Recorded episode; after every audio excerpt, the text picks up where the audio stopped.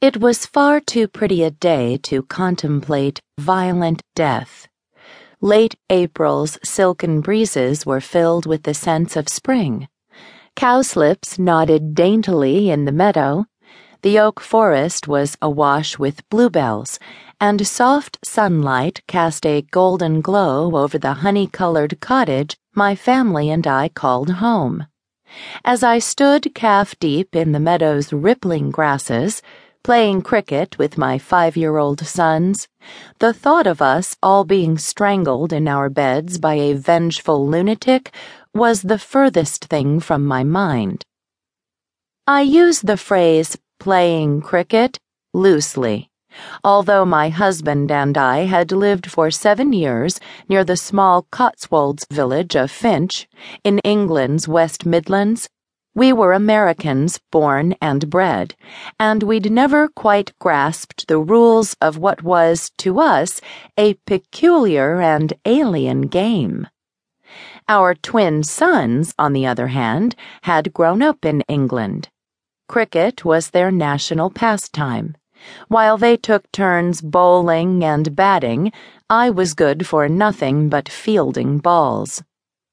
I'd just rescued a particularly soggy specimen from the gurgling stream at the bottom of our meadow when I spotted my husband emerging from the solarium that stretched across the back of the cottage. Will and Rob were the spitting images of their father. Dark haired, brown eyed, and, to judge by the speed with which they outgrew their clothes, destined to equal, if not succeed, his lofty height. Whether they would follow Bill into the family business or choose instead to strike it rich on the pro cricket tour remained to be seen.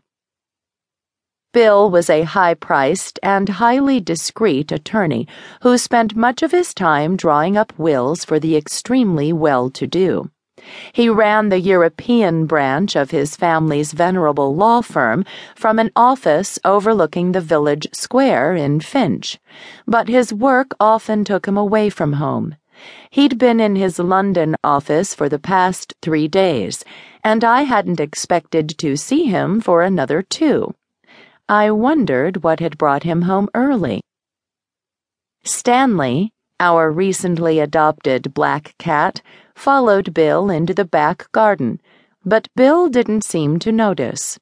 He didn't bend to stroke Stanley's gleaming coat, or call out to me and the boys, or climb over the garden's low stone wall to join us in the meadow. He simply stood in the shade of the old apple tree, watching us.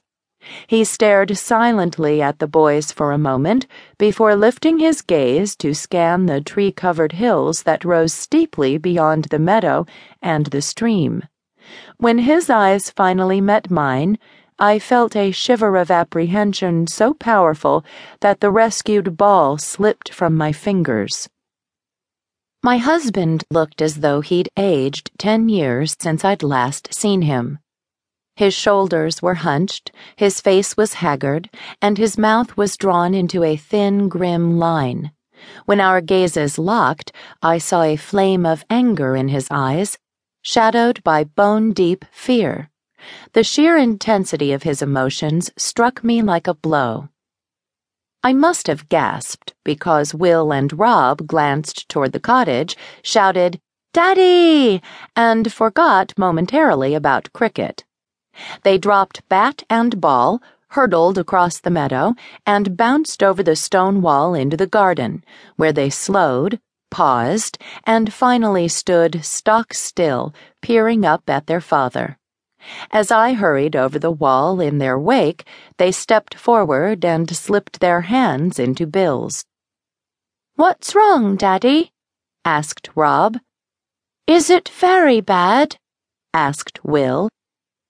Bill dropped to his knees and pulled the boys to him, his head bowed between theirs, his eyes squeezed shut as if he were in pain. When the twins began to squirm, he drew an unsteady breath and loosened his hold.